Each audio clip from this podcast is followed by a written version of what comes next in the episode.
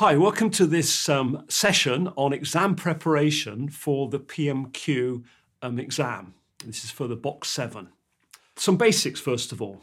The exam is for a full exam, 3 hours. There are 10 questions that you are expected to answer, but you're given 16 questions to choose from, which of course is great because it means that you can avoid the subjects that you really need to avoid, and you can select the questions that you are favourable to you. Each PMQ question in its entirety is worth 50 marks, and it will have two parts. Every question will have two parts. Part A will be worth 20 marks, and Part B will be made up of 30 marks. You have to score 55%, or an average of 27.5, so effectively 28 marks out of 50 to pass. Each part of a question will target one assessment criteria, and the whole question will target or be drawn from one learning outcome. So there'll be two assessment criteria per question, and one learning outcome will be targeted. Each question is allocated, in the big scheme of things, 18 minutes. But the guidance is that you should spend approximately 15 minutes on the question, and that leaves you some time for reading the paper, checking your answers, and coming back and perhaps doing some correction at the end. There is guidance available from the APM. There are a number of documents. There's a syllabus. There's documents on exam preparation, plus the information that Provek will give you in the Provek APM PMQ book. So do please look at the information that's available so that when you go to take the exam, there are no surprises. The exam can be taken either as a paper-based exam in a classroom, a sort of traditional exam, or it can be taken as a virtual exam remotely. The important thing about preparing for the exam and passing the exam is to understand the type of questions. And the key here are something that the APM call the command verbs. So there are a number of these command verbs, and each question will use one of these command verbs. So explain, describe, state, outline, interpret, differentiate. And they all mean something very different and very distinctive. So it's very, very important that you spend time understanding what these different words mean. We will spend more time looking at this in a minute when we have a look at some sample questions and answers. But it's absolutely vital. So for example, if a question asks you to explain, it's asking you about the why, the rationale, the reason for something. Whereas if a question asks you to describe something, it's not asking you about the why, it's asking you about the what. So if I was to describe the room I'm sitting in now, I could tell you that there's a camera and it's set up with a remote camera and monitor in the other room so that the person operating it can see what's going on. And I could describe all the components of this room. But if you asked me to explain the reason why I'm in this room, the answer would be very, very different. So very important to distinguish between these command verbs. And we'll explain a little bit more about that as well. Let's have a look at the marking guidance as well. Obviously, this is quite important. So if you understand how the marks are awarded, it gives you a chance to actually gain more marks. So for an explain, a describe, an interpret, or a differentiate part of a question, you can get a maximum of 10 marks. So put that in context of the overall question. If there's part A worth 20 marks, that could be explain two things, each worth 10 marks, or describe two things worth 10 marks. And obviously, if you put in something that shows little or no understanding, you may get 0 marks for that. But if you put something down that shows a depth of understanding and you expand the subject sufficiently to show the marker that you really do have a grip on this subject, then you can get full marks for that. The other two command verbs, state and outline, these are rarely used. There are only, I think, 4 assessment criteria in total that use these. So you may get a couple of these in an exam, but not many. The majority actually are going to be explained. These get 5 marks apiece. So if you had part A and it was worth 20 marks, it could be state four things or outline four things. And that would give you the 20 marks. And these just require a little bit of explanation. They're not worth spending too much time on because there are very few of them, but we will have a look at some examples. So make sure that you're familiar with the command verbs. As I said, the majority of the questions, over 80% of the questions are going to be explain. We mentioned the one differentiate, and differentiate means compare and contrast, but the APM stray from their golden rule of using the command verb that is in the assessment criteria on differentiate, because it's quite hard to write questions with the word differentiate as the only command verb. So what they will often do there is put the question in, explain the difference. And if you see explain the difference, it's synonymous with differentiate. So think of the marking as the marker is going to give you 2 marks for saying something that is correct. And then for every subsequent point you make, there are more marks to be given to you, up to a maximum of 10. So it's important to say enough, but not go beyond the page because time is not necessarily on your side. You've got enough time to do the exam, but you've got to keep an eye on the clock. So you definitely do not want to spend, writing a page for 10 marks. Very important to know just how much to write. And this comes with practice and with studying with guidance. So let's take a look, first of all, at the command verb explain. The question here, as just a part of a question, explain the benefits of an audit. And there are 10 marks available.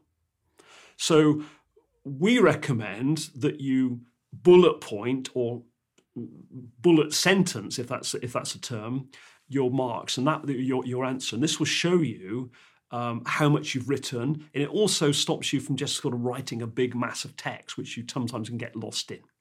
So this particular example that we've put together here, we believe is worth 10 marks out of 10. So audits are beneficial as they provide an unbiased view of how well a project is being run. And we put a little tick there. So typically that could get you 2 marks to show some basic understanding. Giving confidence, this gives confidence to the stakeholders that the policies are being followed. And you could give an example there if you had time of one of those stakeholders, for example, senior management. The next bullet sentence, audits report on findings which provide an opportunity for corrections to be made within the project, aiding successful outcomes. So again, shows some more understanding, shows that the audit leads you to making things better, correcting things. They feed into continuous improvement, which allows the company processes to be updated as necessary. So you carry out an audit, you find something is awry, something not being done, and you change something, and that means then you get better and the organization improves its performance and its consistency. They may be carried out by external regulatory body, which enhances the reputation of the company and may provide a marketing opportunity. So again, you're giving an example here. Important not to give examples from the workplace, which may be too involved and too detailed and not understandable to anybody outside of your organization, but a kind of simple one there. So you could have given an example that the quality department could have done an audit as well as regulatory bodies. So that would be worth 10 marks typically. So let's look at the differentiate verb now. So the question could say, differentiate between a project and business as usual. What it may well say, as we explained before, is explain the differences between a project and business as usual. It may say explain 3 differences, and that would be worth 30 marks, or it may say explain 2 differences for 20 marks for part A of the question. So here we've compared and contrasted, and that's quite important that you don't just say something disassociated about a project and then something completely separate about business as usual. You kind of almost want a mirror here. So you say one thing about a project and something that's equivalent about business as usual or about the same area. So projects deliver unique outputs, e.g. a new machine, EG, by the way, is your friend in this, because simple little example, it doesn't take too long. EG, a new machine, tells the marker that you know what a project delivers. So new machine, well, business as usual, takes that new machine and uses it to deliver the desired change to the organization. Projects deliver outputs which give new capability to an organization, e.g. the faster machine. So not only are we giving the output of a new machine, we're giving the capability of a faster machine, while business as usual uses the new capability to deliver benefits as such as profit. The project will use unique plans to achieve this, while business as usual relies on operating procedures. So that's worth about 10 marks. It shows an understanding of those two things, and you're able to compare and contrast and distinguish and differentiate between the two.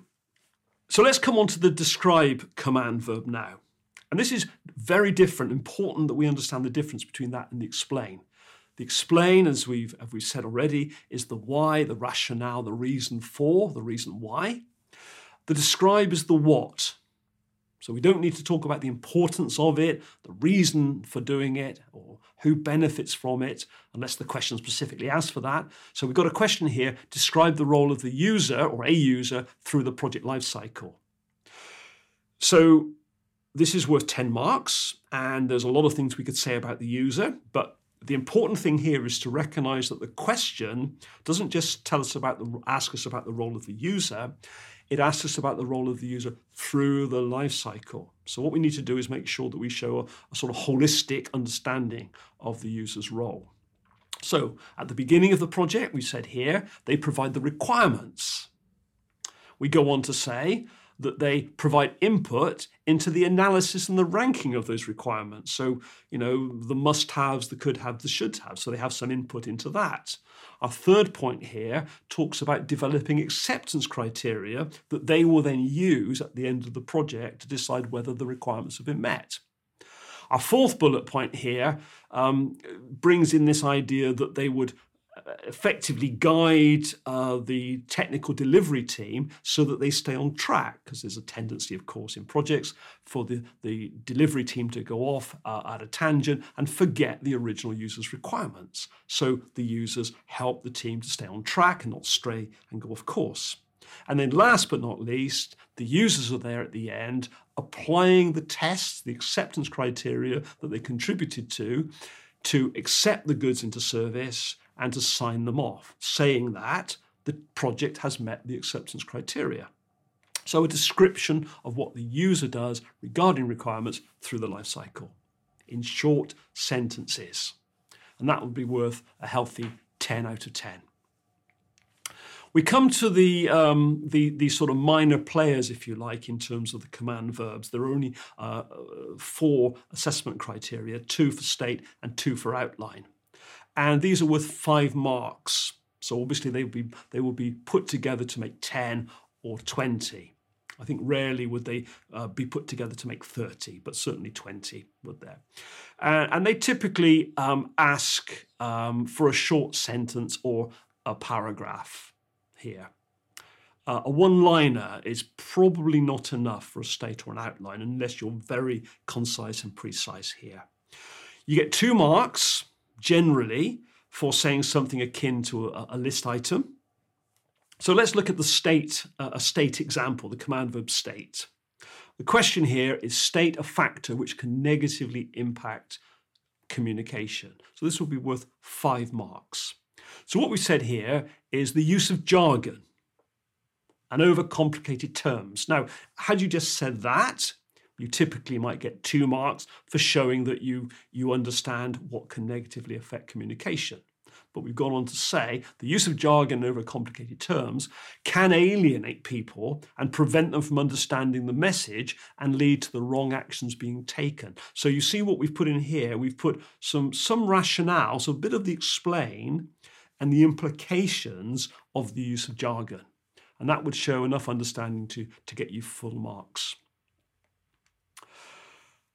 The other command verb, equivalent in marks to explain and describe, is the interpret. Now, there is no longer any requirement to have a calculator and to do calculations in the exam. So all the calculations have been done and you are given the data which you have to interpret and draw out some implication or some meaning. So typically earned value would be the candidate for this one, where they would give you some information, as you see on the screen here in the table, some information about a project. They tell you when the project, where it's at, its overall objectives in terms of time and cost, and what has been achieved at a point in the project. So here, typically 50% of the way through the project, you've got some data that tell you what the earned value is, what your plan was, and perhaps what your actual costs are. Somebody has calculated the cost performance index, the schedule performance index. Typically, they could have also calculated the scheduled variance and the cost variance, and give you this information. And the question might be asked here as such, for each situation, propose a practical response that the project manager can make to these situations. So what does the data mean? And how do you interpret it in terms of an action? So for example, if the project is underspending, but going slow, you could put more resources on it. And you could talk about what that would mean to the project and how it would affect the fortunes of the project. So there's a worked example here on the screen. I'm not going to go through it in detail with you, but it gives you some idea. So we've said here, because the cost performance index is, it means this. The project manager can do this. This will require careful planning and resource management and so on there. The PM would need to check these things and investigate the likelihood of this working. So you've really shown a depth of understanding on this one. So interpret is worth 10 marks, making up a minimum of 20 marks. So in conclusion then, just some additional thoughts here. The PMQ exam is tough. Make no mistake about that. People do fail it. Lots of people pass it, and there's no reason why you shouldn't pass, but people do fail it. And they fail it for a number of reasons. Not enough study and understanding of the subject. Obviously, that's key. You have to know your subject. Not enough practice. It's not enough just to read the book and watch the slides and watch the PM channel and say, well, I understand the subjects. I'm sure I can answer a question. Practice is key. Tackle as many PMQ questions as you can. If you sign up for a Provek course, whether that's an online course or a classroom course, then you will get lots and lots of feedback. And that will really be helpful to you to see what the tutor is saying about what you're submitting. It's quite common for people to start off on a course and the initial work they hand in scores, fairly low. But in a few days, the feedback, the marks are up there with the best. So we want confidence when we go into the exam, and practice makes perfect. I often use the analogy of if I wanted to run a marathon, I wouldn't read all the books on running marathons and then turn up for the London Marathon. I would start to run to the post box at the end of the road and back, and then I'd go a little bit further and I would build up gradually. And you need to build your stamina up for the PMQ exam. It's 3 hours, very, very intense. Make sure you understand the command verbs and you look at the sample answers that we provide with you there. In the exam itself, timekeeping is absolutely key. If you come out answering only 8 questions, then they have to be pretty good answers to score a pass. So we want to cover the 10 questions asked. So, timekeeping is key. And again, practice makes perfect. When you start answering some of these questions, you may find them taking 30 minutes or so. But with practice, you get them down to the required 15 minutes or so there. In the Provek book, which is available, you will receive this if you come on one of our courses, or you can purchase it separately. In there, we give you a lot more tips about how to tackle questions. We give you sample questions and sample answers, and you have access to a real live tutor as well to help you. So I hope that has been helpful to you, and I look forward to seeing you maybe on some of our future sessions.